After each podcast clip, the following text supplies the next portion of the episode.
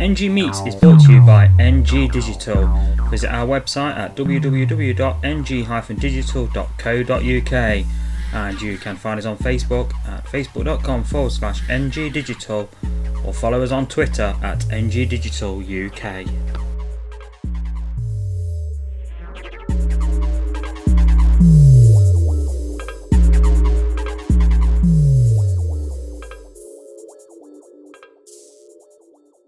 Hello and welcome to another episode of NG Meets.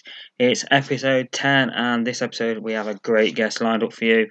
It's rapper and poet Alice Short. Alice sat down to speak to us in the run-up to the release of her brand new single, Estranged, which is out this weekend on the 7th of May. We've had a chat to Alice about getting started in rap, how she puts her tracks and music together, some of the projects she's been working on, and also we found out from her why Harvey Weinstein is a prick, which is also the name of one of her tracks. It's a great chat, really enjoyed it, and hope you enjoy listening to it. As ever, you can find all our shows on ngdigital.podbean.com. We've got more shows coming and we're putting some more together at the moment. But sit back and enjoy this episode. This is NG Meets episode 10, Alice Short.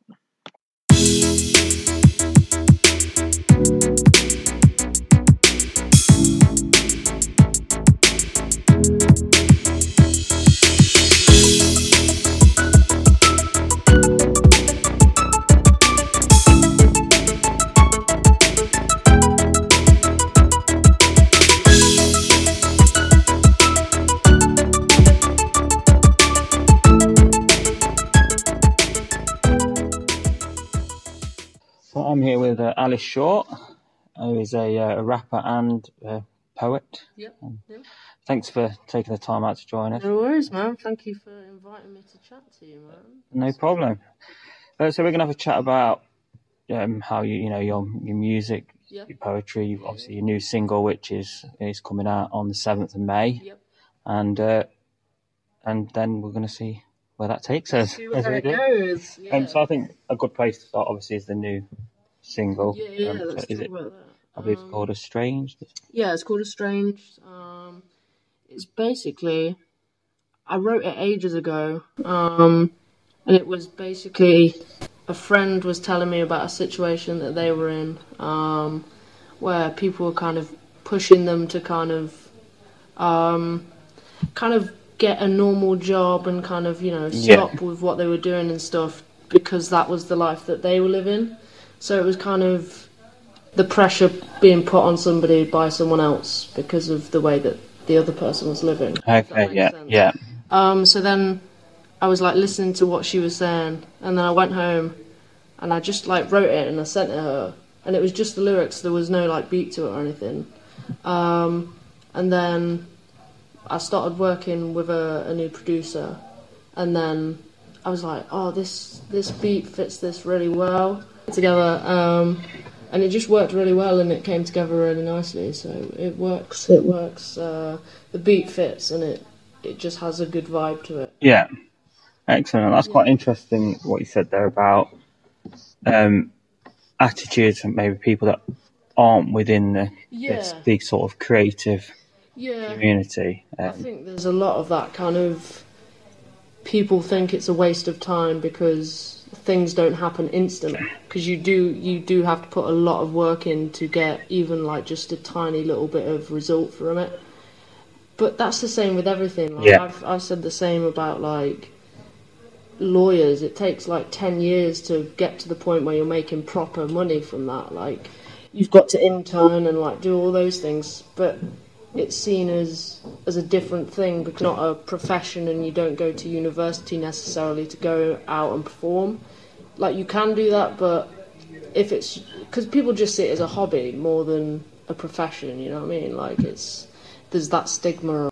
So I think there's definitely, like you say, there's an attitude towards any creative industry of a bit that it's not a real job. Yeah, definitely. And I think that's perpetuated within the media and government policy as well, which obviously then trickles down to general.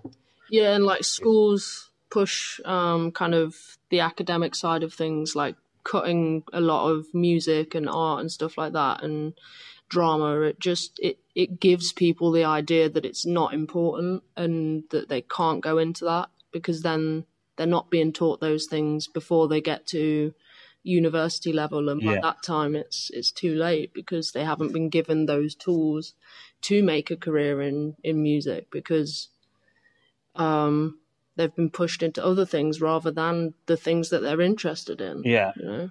And it's weird because it's always one of the first, you know, music, drama, anything like that. They're always the first things to get the chart, to get caught. Yeah. And yet all the analysis, research and evidence suggests, you know, something like is it like the creative industry is bringing in something like £9 for every pound spent. Yeah.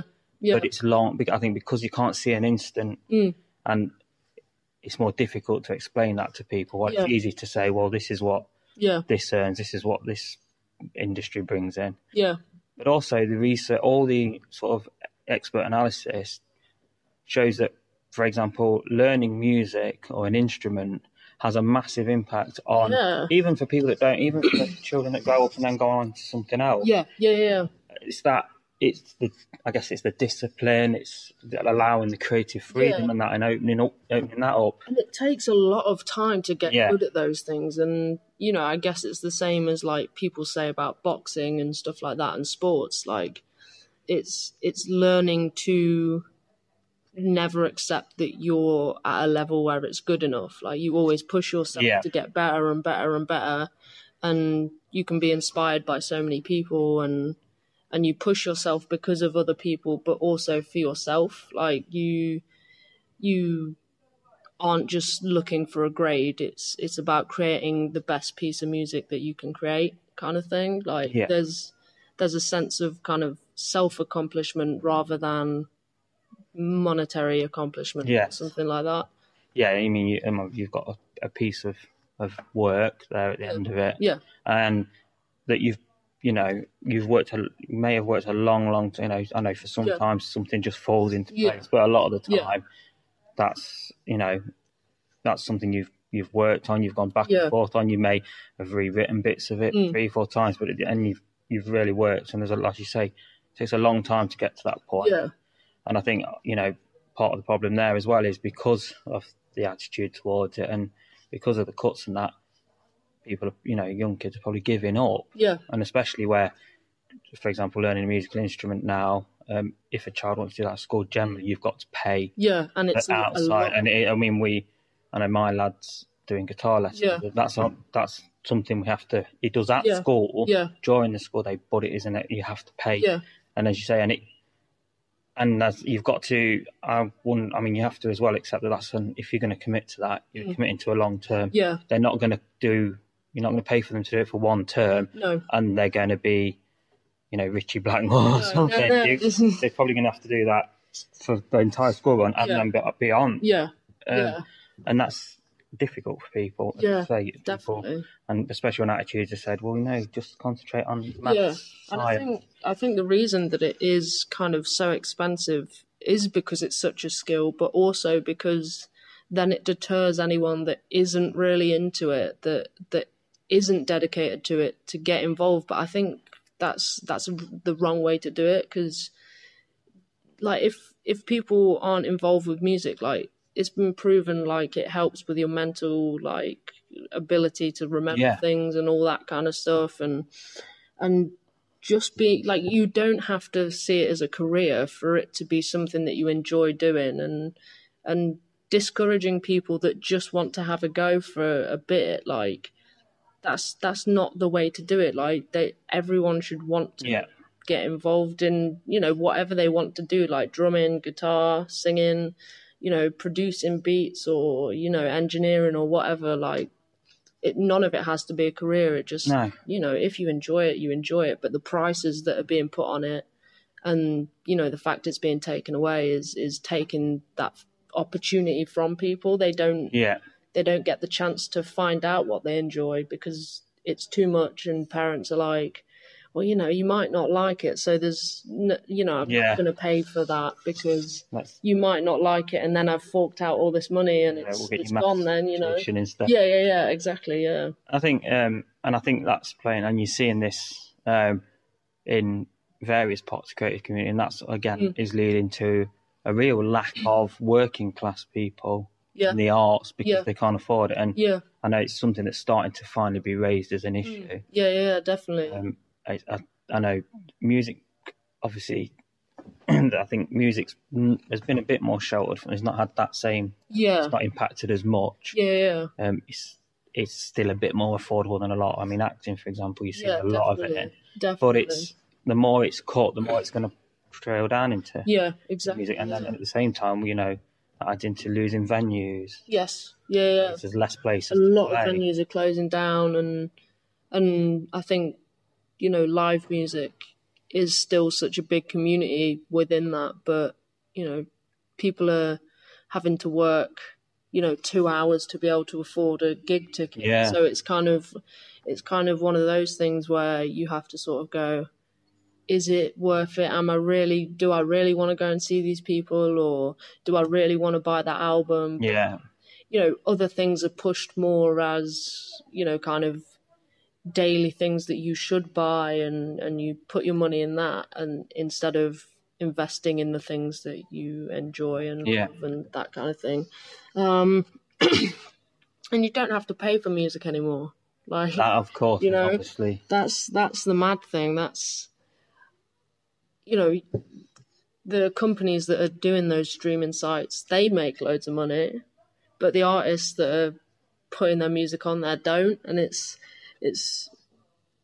I don't know, it's just such a backwards way of doing things, and it's kind of keeping unsigned artists in that position because they don't then make any money from it. They can't push themselves and invest in their own careers because they don't get any money back from making these songs, you know. You can never get above a certain. Yeah, exactly, point. Yeah. And that's an interesting thing because obviously your entire music career to date has been within the online generation. Yeah. So it's kind of a double-barrel thing because it obviously would you have been able to get your music out there in the same way prior to, you know, the opportunities that social media offers.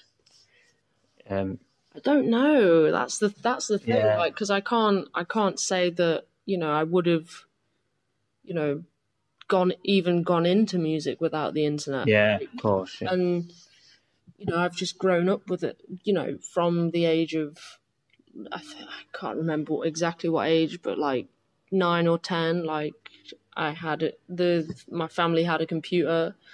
Like, that's just always been there. It's kind of, you take it for granted, and, you know, now I'm walking around with a smartphone that, you know, can do everything. And, you know, that's crazy, but I think you know. I mean, because it obviously it does feel it's obviously a lot easier to share. I mean, although they constantly try and make it harder. It is with Facebook. It is easy to share it, but less and less people kind of pay attention. Yes. There's a saturation there, isn't there? Because yes, it does. It gives opportunities. It means you no longer have to rely on the big label to take one. But as you say, that is a double-edged sword because it does mean everyone can record something and put it up, and there's no other than the consumer. There's no actual talent. There's no judge of talent. So, and there's a mass amount of it. I guess I think that's good because there isn't somebody going, you're not talented enough to put your music out. Like, but I think when it comes down to kind of the real judge of that talent is when, you know, people are reacting to it, and live shows. Like, of course, live shows will always be kind of the standard of, like, if you are actually good, like if you can perform your songs and really perform them, like rather than just sitting there going, oh, I did this song, like, you know, like if you can properly have like a presence on stage, it makes a difference. Like, you're not just, because yeah, anyone can record a, you know, a decent sounding song at home, put it on the internet and blow up. Yeah. People have done that, you know, but there's a difference between being an artist and just writing a song.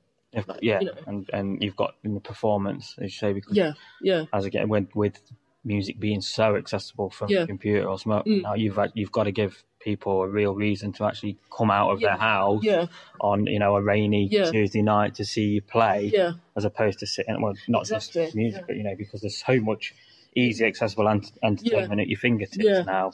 And I think like with gigs now even being live streamed, like you don't even have to turn up to the gig to see the gig as it's happening. So that's kind of a weird thing. Like that's not none of these things are bad things. It's just balance. Yeah, there's got to be the balance there of, you know, people going out and actually going to gigs. Yes, because I guess, as you know, it's great that you can live stream your gig around the world, but if that means that everyone stays at home and no one turns up, exactly. Obviously, as a performer, you feed off. Yeah, there's got to be a bit of energy in the room. Yeah. Whereas if you know you're performing to a camera, you may as well be sat in your room just doing a live session in your living room or something with nobody there, and people can just stream it on their phones like that. Yeah. That's kind of. That's weird to me. I don't get it. I don't know. I like energy in the room. I like people to be there, and even if they aren't interested in my music, like it's still there's people there. They're reacting to something, you know, a little bit. So that's the new Estranged, the new single that's out. Yeah. 7th of May. Yeah. And so how was it that you kept? So, what was your sort of route into music? What was it that sort of pulled you into this is what I want to, you know, I want to write this, I want to perform this? I started out, I played drums before I did any rapping or anything like that. So, I was playing drums. And then, like, because I can't remember when I first heard Lose Yourself, but I remember hearing it when I was probably about 11 and being like, I remember this, but I couldn't put place where I remembered it from. And it just kind of, something was like, oh, I like this. This is sick. Like you just, you know, when something just feels right. Yeah. Yeah. Like it was that moment and I was kind of like, okay, this is cool. And then looked into Eminem a bit more. And then I found the Marshall Mathers LP on my parents' computer. And just that blew my mind. I was like, oh my, this guy is just saying this twisted, like sick, horrible stuff. And it was like, it was just so like, it was just so, I can't think of the word. It was like magnetic. I just would like gravitated towards it. And I was like super into punk before that as well. So it was kind of a version of punk that was completely different. And there was a lot of words and there was so much that was said in those songs. Like, cause with punk, it's like 1.5 minutes and it's like, you can't really hear what they're saying. Yeah. Whereas with hip hop, it was kind of more articulate, more poetic, I guess. And that really drew me to that. So then I started writing, and I never stopped writing. It's just continued from there. Yeah, I've got like 300 notebooks. Yeah, I saw something you put up. Was it like that you'd done? I think it was sort of maybe a few weeks back about having done like 700 pages at the beginning of the year. Yeah. Which is, you know, we're only, we're about a third of the way through the year. Yeah. That's a lot of... It is. It seems, writing, but... It seems like a lot, but to me it's still never enough. Like, no. I could write more than that, and I should have written more than that in my own head. Like, people are like, that's weird, that's crazy. So when you're doing that, is that just making sort of notes as you're going around and something comes, or are you actually sitting down and writing out full-on lyrics? It's a bit of both, really. Like, sometimes I'll just be walking around, something will come in my head, and I'll just jot it on a note in my phone and just be like, okay, remember this for later. And other times it will be, you know, like actually being like, right, find a beat and we'll just write a song. And, you know, I've got loads of demos on my phone like that I've recorded and put together. But no one will ever hear them. Like, I'm there. It's just all practice. It's just because I don't think any of the 700 pages have become a song. Like, it's not a song that will ever come out. But I like to know that if, you know, when I'm writing a song, I can write a song, you know, I'm not out of practice. So, yeah. So is it a case then, so you're writing this, is it the case sometimes then you'll just start writing something and go, yeah, this is the one. Yeah, this one. Yeah. There's been a few things like that. One that I've started performing recently, that just, you know, I was just listening to random beats and then this beat came on and I just started writing something random and I was like, oh, okay, I like this. And I got to the end and I was like, yeah, I'm going to like actually put that out. Well, not put it out as a song, but like perform it. Cause there are pieces that I have that I haven't recorded, but I perform. Yeah. Because the energy is better live than it would ever be recorded. You know what I mean? Like it's about knowing where it's going to fit, you know? Yeah.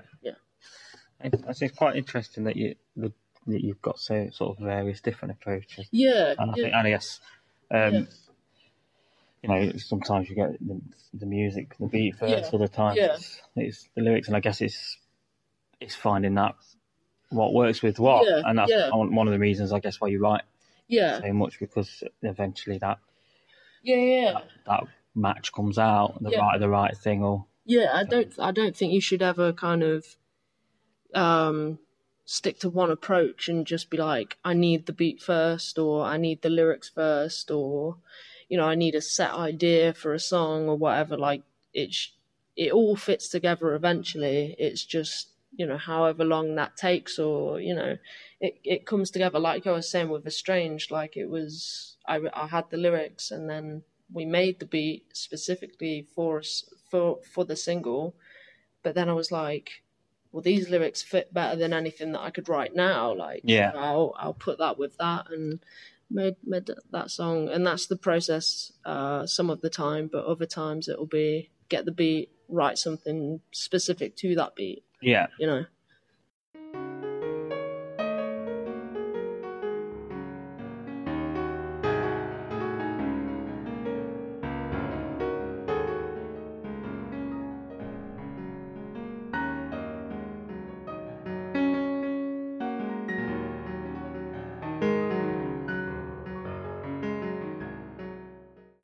And you obviously, as well as the rapping, you quite a bit of poetry. Which I guess there's a lot of similarities, as you mentioned with Eminem in terms of the way hip hop is written. Yeah, especially is quite poetic. Definitely, so it does lean, you know. Yeah, lean towards that. I started performing poetry, and it was really weird because I was like, I was talking to someone when I first started performing, and I was like, poetry feels less personal to me than my music, because, I don't know, I feel like I've put a lot more effort into the music. The poetry is just kind of a byproduct of that. So it's kind of, I can separate myself more from poetry than the music. Yeah, you get what I mean? Okay, like, you know, let me try and explain. Like, I feel like with poetry, it's people will listen to it but take their own meaning from it. Okay, yes. Yeah. But people listen to the words more, and I like that. I like that people listen to the words, because I listen to words. So that's kind of that. But poetry definitely helped build my confidence to then go out and perform music and push that and stuff. Yeah. So you think sort of with the poetry, as you say, they take their own, they personalise your words and take their meaning, while with the music, they're hearing your story, or you know. Yeah, like with the, you know, you've got the structure of the song, and you know, a song is what it is. Like, yes, people can take their own meaning from the words, but there's also the beat that is kind of set, and yeah, people listen to that as well. Whereas poetry is purely the words. I mean, you know, people take whatever they want from either, but, you know, I felt like I had less to lose in poetry, because I don't know why. It's interesting because what we're talking to Georgina about that, and I was talking about poetry events, and you know, if you took a poetry event and had, say, 50 people there, several performers, and then sat them down afterwards, you'd probably find, you know, most of them would have a different favourite poem and a different take on what those poems mean. And I think that's what is, I think, because it's, like you say, because poetry is entirely about the words, while music, obviously, is, the lyrics are important, but it's about the whole, like you say, a song doesn't, no matter how good the lyrics are, if the beat's not right, it takes you out of the song, doesn't it? It's got to all fit together for that story to work, otherwise it's jarring, maybe. Exactly.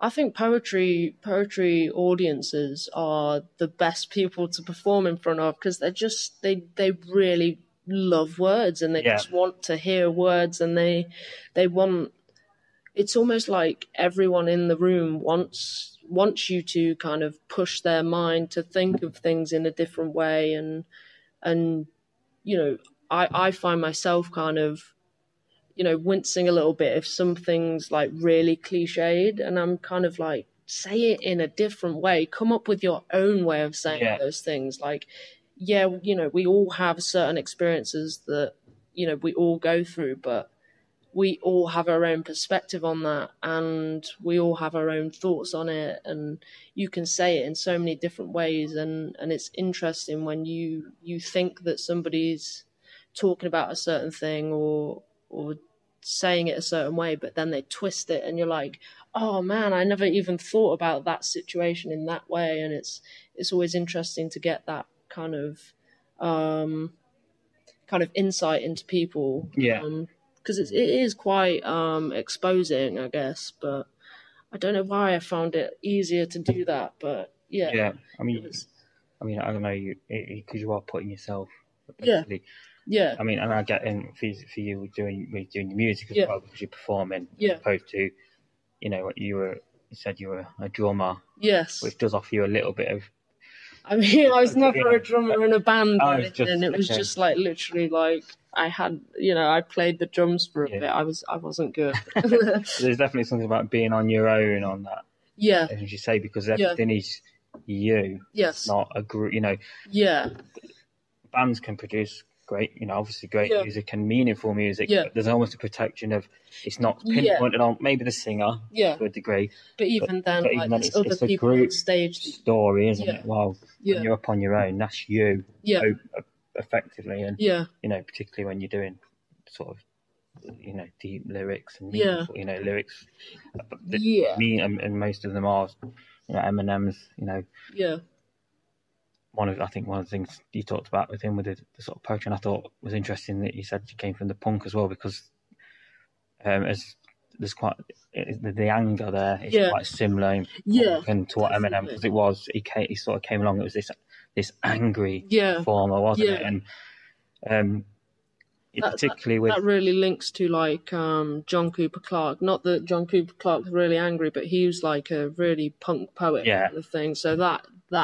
Like later on, I kind of found him, and I was like, "Oh, like it really crosses over." It's it's really interesting to see the crossover, because I think people think it's completely different worlds, but they really meld together and fit. And I think it's an interesting time for poetry, and especially in Nottingham, because I think, and this comes up whenever I talk to anyone, who's from, because we've had Henry Norman, is that there's a sort of preconceived idea of what poetry is, and this comes from education. And I was saying this and about my sort of lack of knowledge of poetry until sort of the last couple of years, and it all comes from being taught the same sort of poetry that you couldn't really relate to, because it was either sort of World War I stuff, or it was stuff by people of a different world, you know, the upper country. Yeah. But when you go out there and you see what's going on, I suppose, you know, we've got the Nottingham Poetry Festival, which obviously will have just finished by the time this goes out. But as we're recording, it's actually just around the corner. Yeah, it's coming up, but it's gone now. There's such a wide spectrum of poetry. Yes. There's different styles. Yes, definitely. I think there's these events doing a great job of getting it out there, because I do think there's a feeling among a lot of people, because of what they taught at school, that poetry is something that only a certain type of person listens to. Yeah, definitely. And I think because a lot of poetry, you know, when you're being taught at school is about, it's got to be in a certain form, it's got to be about certain things, and it's got to, you know, never say this and do that. And it's like, as soon as you go out into the poetry community, and, you know, I can only talk from Nottingham's poetry scene, but it's so eclectic, and there's so many people within it that have different experiences, and it's far more like a massive spectrum of people than, you know, what you're taught at school would make you believe. Like, it seems very narrow, but there's so much more within it. Like, you know, just from a few people that I know, like, every single person is completely different, and it's really interesting, and people, you know, should go out and, I know the poetry festival is done, but like next year or whatever, like, should definitely go down. And some great poetry groups in Nottingham, isn't there? And Poetry Open Mics and things like that. If you know, if you have a bash at it, and Poetry's Dead Good is definitely a good one to go to. It's also something that, you know, is attainable. You know, because you know, I think everyone. I'm not saying everyone can go out there and be a great poet. It's hard, you know. It takes a lot of work, and it takes a lot. But if it is something you're interested in Nottingham, I'm sure in places like that, there's a great network of people. Like you say, Poetry Dead Good, people like that. You can go along and they'll offer you the support. I think that's the main thing about poetry audiences, is they are super supportive. Like, they're never gonna and it's not ever, you know, just polite applause. It's always like enthusiastic. They want you to do well, and I think that's the main thing people get scared of as well. Like, when you perform in poetry, there seem like people have this idea that it's quite elitist, and you have to be amazing, and, you know, your first time performing poetry is never going to be great. Like, I was shaking, like, my eyes were watering, it was horrible. But, you know, the kind of response of, like, support more than kind of praising the work that I'd done kind of pushed me to perform more and, you know, get to the point that I'm at now. Yeah, I think that's it. I think some people think if they're going to perform poetry, they've got to come up and it's all got to be big words. Yeah. You know? Yeah. And it's weird, because going back to the school thing, it's kind of like teaching at school that the only type of music is classical. Yeah. And there's nothing wrong with classical, and but there's a whole, and again with poetry, but you're not given that. No. I guess, but probably because, you know, it's just sort of chucked in with, you know, like, literature's your only time you really learn it, isn't it? Yeah, exactly. Yeah. And but I mean, and I, as I'm saying myself, if you just, a few years ago, would have probably had that same attitude towards poetry. But some of it's amazing, and, you know, the spoken word, performance. I think the beauty of poetry is that you can find your own kind of niche within it. Like, some people really love, like, Dylan Thomas or whoever, like, but some people, you know, are really into, like, Kate Tempest or Patti Smith or Jim Morrison. Like, I'm more into those people because they're, you know, performers, they're rock stars, they have that attitude. But some people don't like that because they're like, I don't get why they're, like, behaving like that or whatever, or saying these words the way that they're saying them. But I think that's kind of where education limits it, because you don't get taught about Patti Smith or Jim Morrison or the Beat Poets. Like, you get taught kind of very structured, linear, kind of boring poetry. Yeah. I didn't like learning poetry at school. I didn't like it. You know, I'd been writing for about 3 years before, and I was just like, I hate this, because this isn't poetry to me. Like, and some people might have been like, oh, I love this poem, but I was like, nah, I'm not into this at all, you know. And that potentially could have put you off if you could have thought, well, if this is what I've got to do, it's, you know, and people, you're fortunate perhaps that you were already writing it. Yeah. People that may have been interested and then done that, and they thought, well, that's not my world. Yeah, I think I'm stubborn enough to not let it affect me, you know. So how does the sort of, I mean, I guess lyrically, putting the lyrics together is kind of similar, but obviously, as you say, with the music, often you'll have the beat or you're there and you'll work to point something together that fits with that beat. Yeah. When you're doing the poetry, how does that generally sort of form? Usually it's the same kind of thing. And I mean, it's the same process really. Like, obviously you don't have the beat, so it's just, you know, writing lyrics basically. I don't ever kind of put it in a structure. I don't push it to, you know, oh, it's got to be this many lines, and oh, it's got to be this way, or like, oh, I better put a metaphor here or whatever. Like, it everything that I do is kind of free form, kind of stream of consciousness kind of stuff. So it's never like, not having a beat doesn't change it. It's always just kind of the same, and it always has kind of a rhythm, and almost, it is basically just a cappella rap, really. Yeah. Like, it's not, you know, it's not anything different, but I guess. And you, obviously, so you've got something you've written, and sometimes we look at it and go, yeah, that I think that'll work better in this. You know, this will work better. You know, if it's something, like I say, obviously, like you said, you do a lot of your stuff where the beat's already there, you know what that's going to be, but I'm guessing sometimes you write the lyrics and then it's like deciding the best for that, how that would best work. I think, if you know, I do perform my songs a cappella at poetry things, but you know, Harvey Weinstein's a prick, that was part of another bit that I was writing.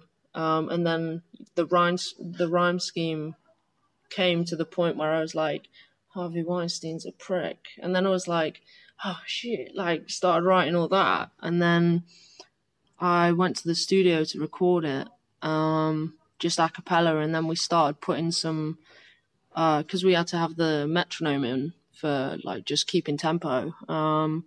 We then kind of built some music around it. But I wouldn't say that was a hip-hop track. It is poetry. It's because I don't know. I feel like when I rap, it is a lot faster, whereas I do slow things down when it's a poetry performance, and I guess that's the main difference for me. Like, because obviously with a beat, you're trying to keep to the time of that and fit to whatever's going on the beat. But when you don't have a beat, you can slow things down and kind of push certain words, and, you know, pause for a bit, because you're not within the time constraints of being like, oh, all right, got to get it done in 3 minutes. Like, you can drag it out a bit and react more with the audience, because you're not stuck within the beat. It doesn't have to be the exact way that you recorded it.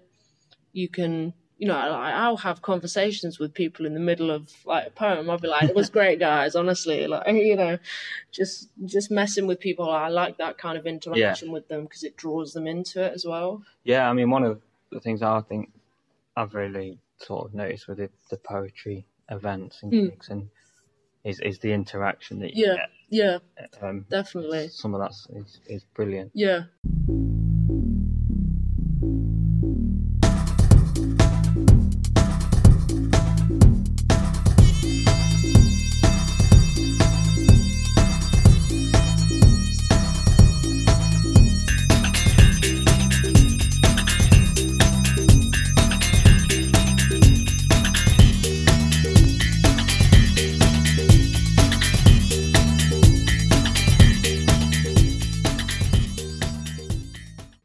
you mentioned, and I wanted to come on to that at some point, obviously, the Harvey Weinstein. Yeah, yeah. And he is. Yes. And obviously you released that sort of in the aftermath of all that starting, I guess.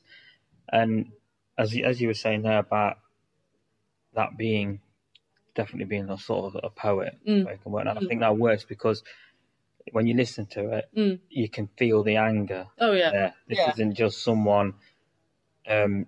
thinking, oh, this is a good thing to get on, which could definitely.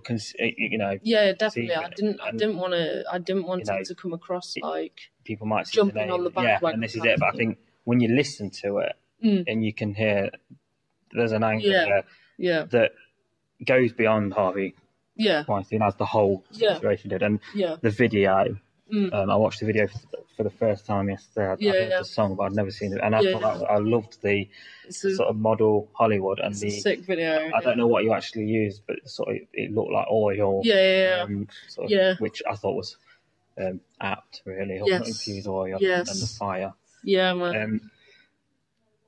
And was that? I guess that was that sort of done basically as a reaction to all this coming out and. Yeah, I mean. I didn't intend to write something about it. Like, I didn't sit down and go, right, I need to tell everyone that Harvey Weinstein is a prick. Like, it just happened. And then once I'd written it, I was like, right, let's get it out. Let's put it out right now because it's relevant. But, it, you know, that's the only reason it came out at the time it did because, you know, if I'd waited 3, 4, 5 months to put it out, you know, it's not relevant anymore. Yeah. So you've kind of got to, you know, I don't think you can force yourself to write something about that, but if it does happen and it feels natural and it feels good, not that situation made me feel good at all, but, you know, like it feels right more than good. You can put it out and not seem like you're jumping on a bandwagon, you know, like... and like you were saying, like the anger in it is honest and it is real. So I think people can tell that it's a genuine piece rather than something that was kind of like, oh yeah, I can get some notoriety out of this or something. Yeah, I think that's it. You can, however you might go in listening to that, thinking, oh look, someone's took out, you know, Harvey Weinstein's name in the title of a song, but. That once you've listened to it, there's no, like you say, the authenticity of that anger comes through. Yeah, yeah, definitely. And that was obviously, I thought that the whole, the Me Too movement, and Harvey Weinstein stuff coming out, and how that played out online was almost a perfect sort of microcosm of the world of social media. Yes, because you got. All sides of what's good and bad about social media, for that. And in the same way, you've got that same thing now where it's almost forgotten already, and it was a few months. Yeah, unfortunately, one of the problems. Social media is great because the way it allowed people to talk about things in a way they couldn't. Yeah, you know, you can connect with people going through similar. I mean, just when Facebook became, you know, of you know, women posting just Me Too on Facebook And I think, you know, I knew this was a problem. I think everyone knows. And I think everyone does. And it's, you know, when we all know somebody, you know, we all know a woman who's, well, I mean, everyone has been, as that showed, has had some form of harassment, and we all know, you know, have suffered more. Yes, skills. But that, I think, to put it the way it was put out there, and the fact that there was no requirement to go into it, it was simply saying Me Too. Because then there's when it was just that simple hashtag, like it unifies everyone. There isn't kind of like, oh well, I had it worse than you. Or it's all bad. Yeah. It doesn't matter what specifically happened, all of it's wrong. Like, you know, and people then didn't have to justify the fact that they'd said it because somebody else thought, oh, but that's not proper harassment or something, you know? Because that's the way they, and I don't like to be on about the media, but no, they do go down that path of, oh, this, yeah, but that's not the same as that. Yeah. And even their, you know, opinion writers and like people.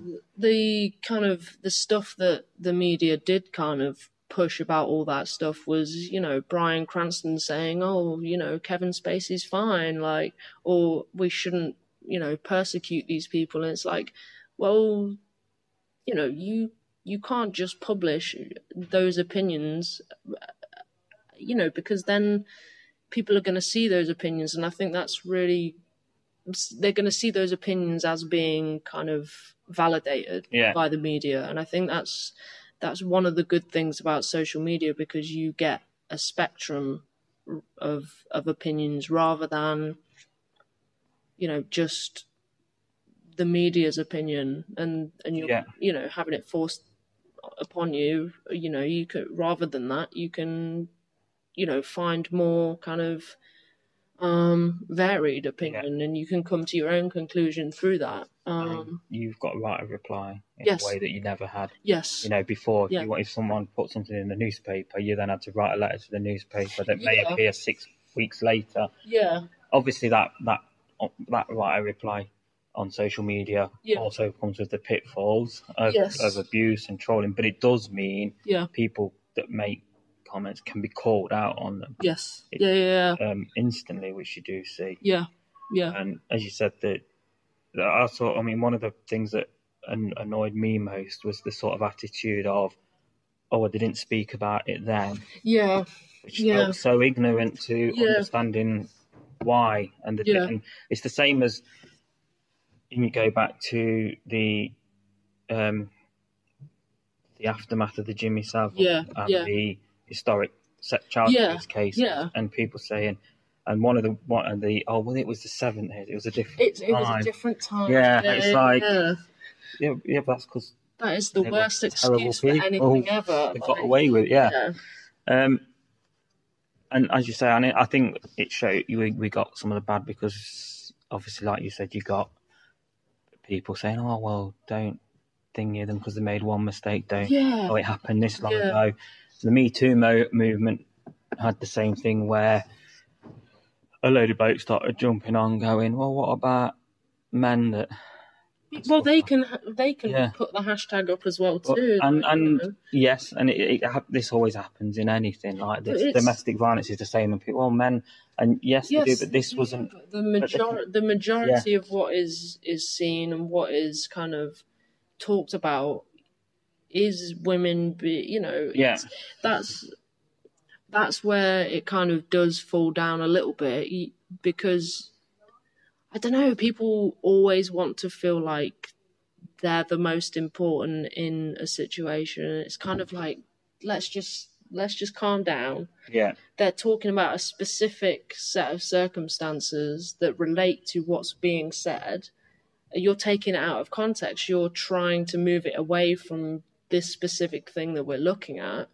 And as soon as you do that, you this is what happens. Like, it gets dragged away from it, and then it becomes something completely different. And, you know, so it went from, you know, the Me Too movement to now, like, Time's Up, and it moves very, very, very quickly. And, and there isn't kind of time to kind of focus in on it and actually work out what is happening, because it is all systematic. And that's proven, because so many people, you know, behind the scenes and, you know, within Hollywood, the people that we see in Hollywood, like, they all knew, like, but they're kept quiet. But what keeps them quiet? Because there's no reason to be quiet, but there's this kind of, like, there's obviously, you know, the shame of it happening, or the sense of shame. There shouldn't be shame, but there is that sense of shame surrounding, you know, assault and stuff. But also, you know, someone being powerful shouldn't, or appearing powerful shouldn't stop you from kind of talking about things. And that just shows the kind of wider issue of it, because, and I think the main thing is as well, like, I've said this to a lot of people that have talked about this with me. It's the idea of, if these women that are kind of portrayed as powerful women, like, strong, independent women, like, if they can't talk about it, how are, you know, girls and, you know, people in schools or people that feel that society has kind of pushed them aside or they don't matter, like, how are they going to talk about it then? You know what I mean? Like, it just... there needed to be something said, but then people that did say something were silenced and you know, told that it wasn't true. And you can't just stand there and go, no, that didn't happen, like, you know. But that's like what happened in Hollywood just shows what happens everywhere. Yes, I think, yeah, it's just, it, like you said, it was because it is such a spotlight. Mm.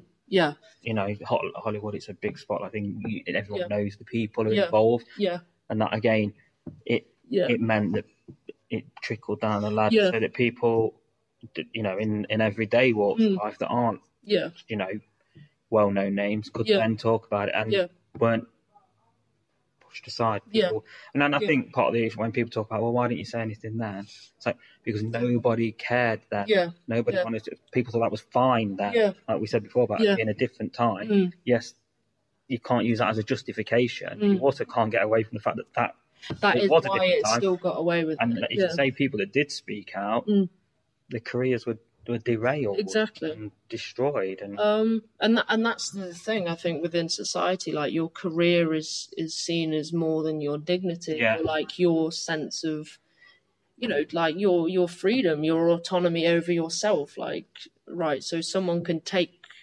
you know, can assault you but get away with it because they've given you a role in a film. Like, is like the level of kind of capitalism and like the worth of your body and like what is that worth to you, because then you seem weak and you seem like you're just chasing money. But it's kind of like the whole thing of, well, you know, I slept with you, so then you get a film role. Like, that's used as an excuse. That isn't the reason it happened. Those people are just they want to do those things, so they'll justify them any way that they can. Yeah, that's power, isn't it? Yeah, yeah.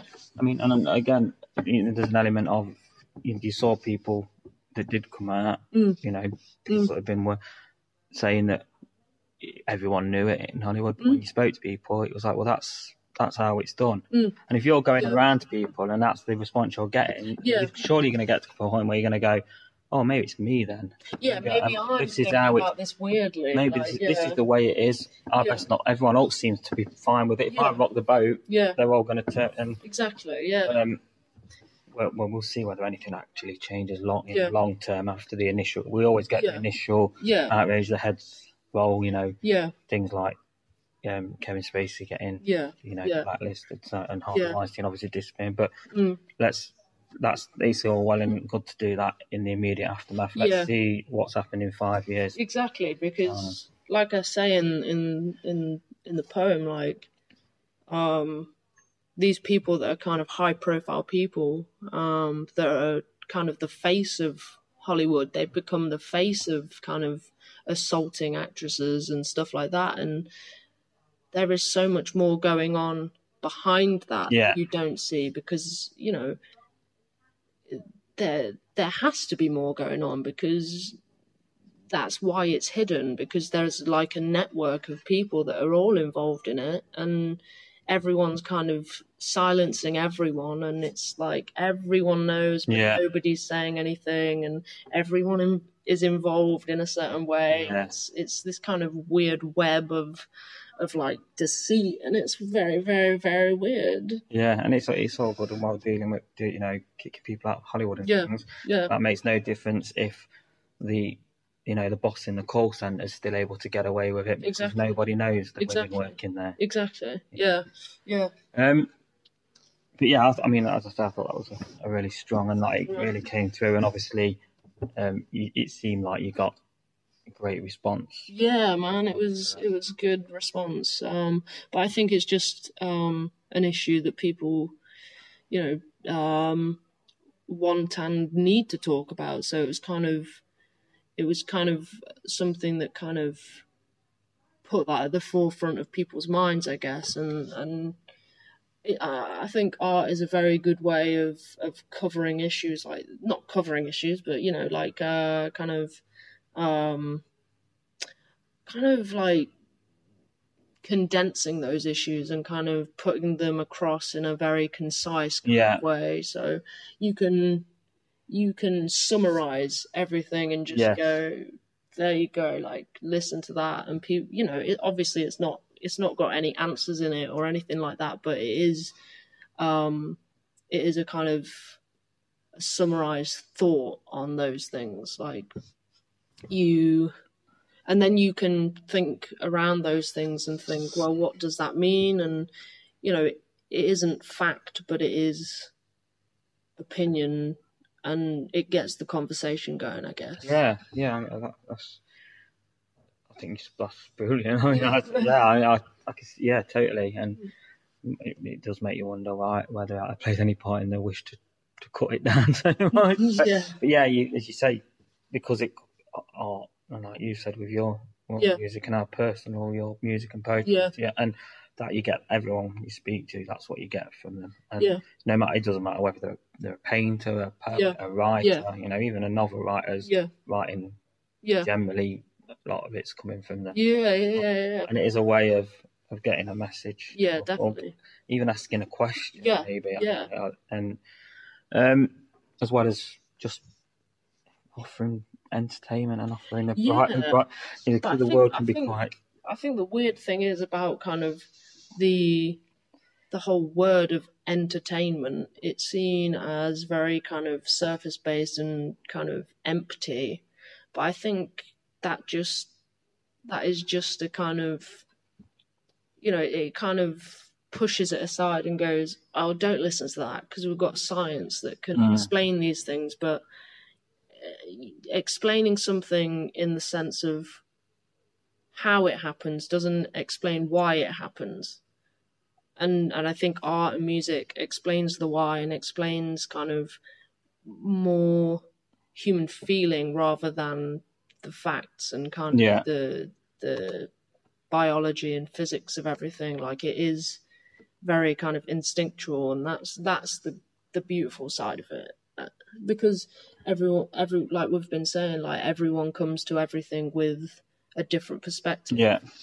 And anyone that creates anything, whatever it's about, it's been done before, but they're coming at it from a different perspective every time.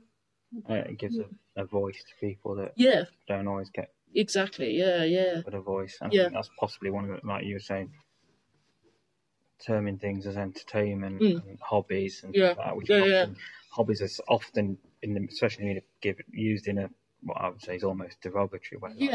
You said basically at the beginning with your song, it's about silly little childish. But that's because they don't want those views take certain, you know, elements don't want those views taken, those issues raised and those views taken seriously and those questions asked. Yeah, exactly. Yeah, it's kind of, you know, you're kind of pushed away from asking certain questions and having certain opinions because, you know, society has told you that it is, you know, childish to, oh, you sit around like writing lyrics all the time. That's pathetic. You could be doing this instead. And it's like, I don't want to do that instead. Well, you know, you see this on social media, but say take, for example, someone like Lily Allen, who's become very out. Yes. And the general reaction is, just stick to singing. Yeah. This idea that if you become well known, a celebrity, you I can't think it's have females it. As well. People have a problem with that. I mean, and that's just the tip of the iceberg. Yeah. But this idea that celebrities, especially females, shouldn't be allowed an opinion on anything other than the bit they're. Yeah. But Dave the bricklayer can, you know, shout about Brexit as much as he wants. Yeah, exactly, you know, you've got to be one of the people. Yeah, I think with that, like, as long as you have, you know, an informed opinion, and, you know, it doesn't really matter where you're getting your information from, in a sense of like you can be on either side of the argument. Like it doesn't, you know, I'm not going to say, oh, because you have this opinion, you're not entitled to it, no, because it doesn't fit my opinion. But if you have researched it and have looked into it properly and feel passionately about something, you're not just jumping on it for, you know, because it's of the moment, like you're trying to promote a single by doing this, you know what I mean? Like, yeah. I think if you genuinely have a passion for that cause and that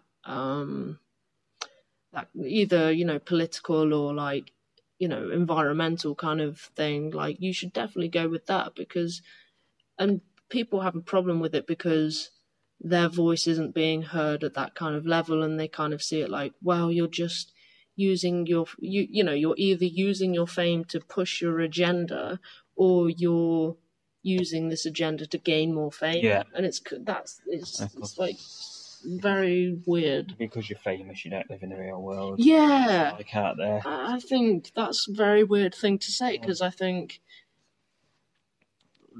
like, people just assume that anyone that has any money just is in, you know, cloud cuckoo land. Yeah, like some kind of large gated community. Yeah. In the real world. I think it's... Yeah, they do have big houses, they do have a lot of money, but they're still in the world. Yeah. They're still here, you know. It's people just want to shut someone down as opposed to actually engaging in dialogue, don't they? Yeah. We're running out of time a bit here, and obviously, as I said, it kind of went off into its own world there. Yeah. But obviously, what I say, this relates to the music. Yeah, yeah. You say it's always personal. It's part of mine. Yeah. And again, your brand new single's out. Yep. It is. 7th of May. Yeah. The end of this week as this goes to. Yes. I was about to say, what, this week? I was like it's freaking out then. I was like, what? You'll never get used to it. And that'll be available, I guess, on iTunes. And iTunes, like Spotify, any kind of online kind of streaming or download platform. It's called Estranged. You can search for Estranged or Alice Short and it'll pop up and it'll be there for your enjoyment. Excellent. And what are the plans then? Are you got gigs lined up, obviously? I have got what day will it be? This is it, yeah. I'm trying to think what gigs will be there. That will be gone. I've got a gig in Coventry. And that'll be on the 3rd of May. And I've got a gig, both of these are poetry. Got a poetry gig in London on the 30th of May as well. Yeah, so that's pretty cool. Yeah. Exciting stuff. And next stop is taking over the world, obviously, you know.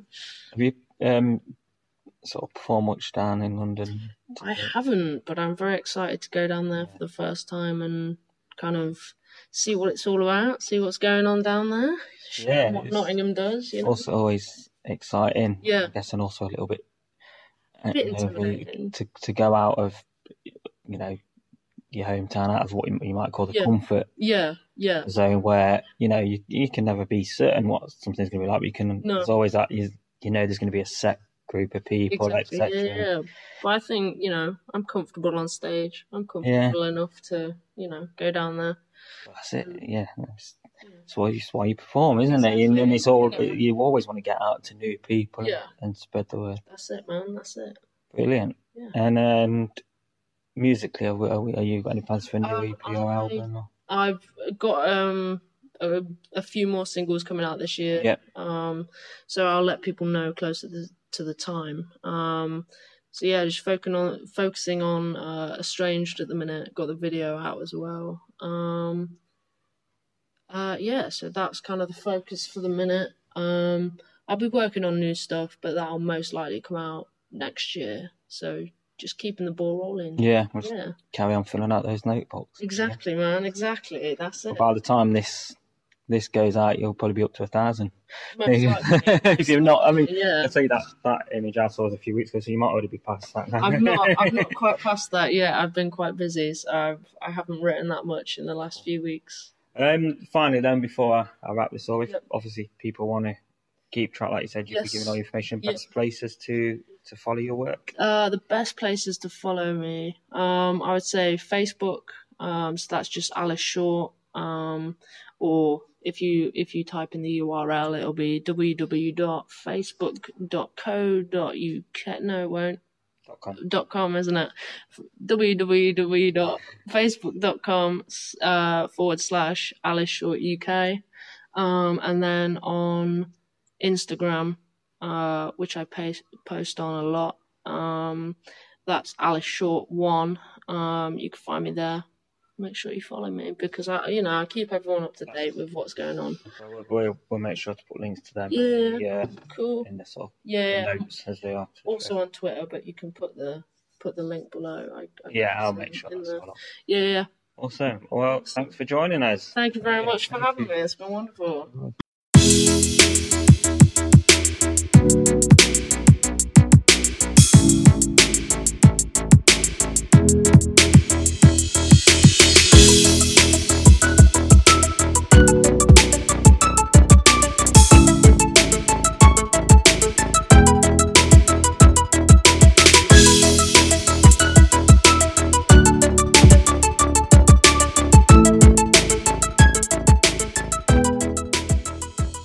So there you have it. Thanks to Alice Short for joining us on this edition of NG Meets. 10 episodes in. We hope you're enjoying the guests we've had so far. As ever, you can check them at ngdigital.podbean.com. You can get in touch with us at ngdigitaluk on Twitter or at facebook.com/ngdigital. Next week's guest is actor and writer Daniel Hoffman-Gill, perhaps best known for appearing in Doctor Who.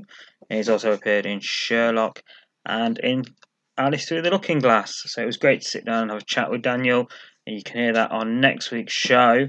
Can't announce any future guests yet. We've got others in the line, and we're always on the lookout, so let us know if you can suggest any guests or are interested in being a guest on NG Meets.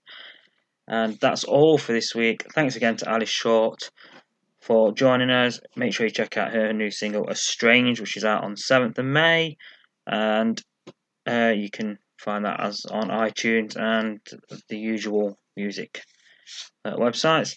Thanks for listening, and we'll see you again soon. Goodbye.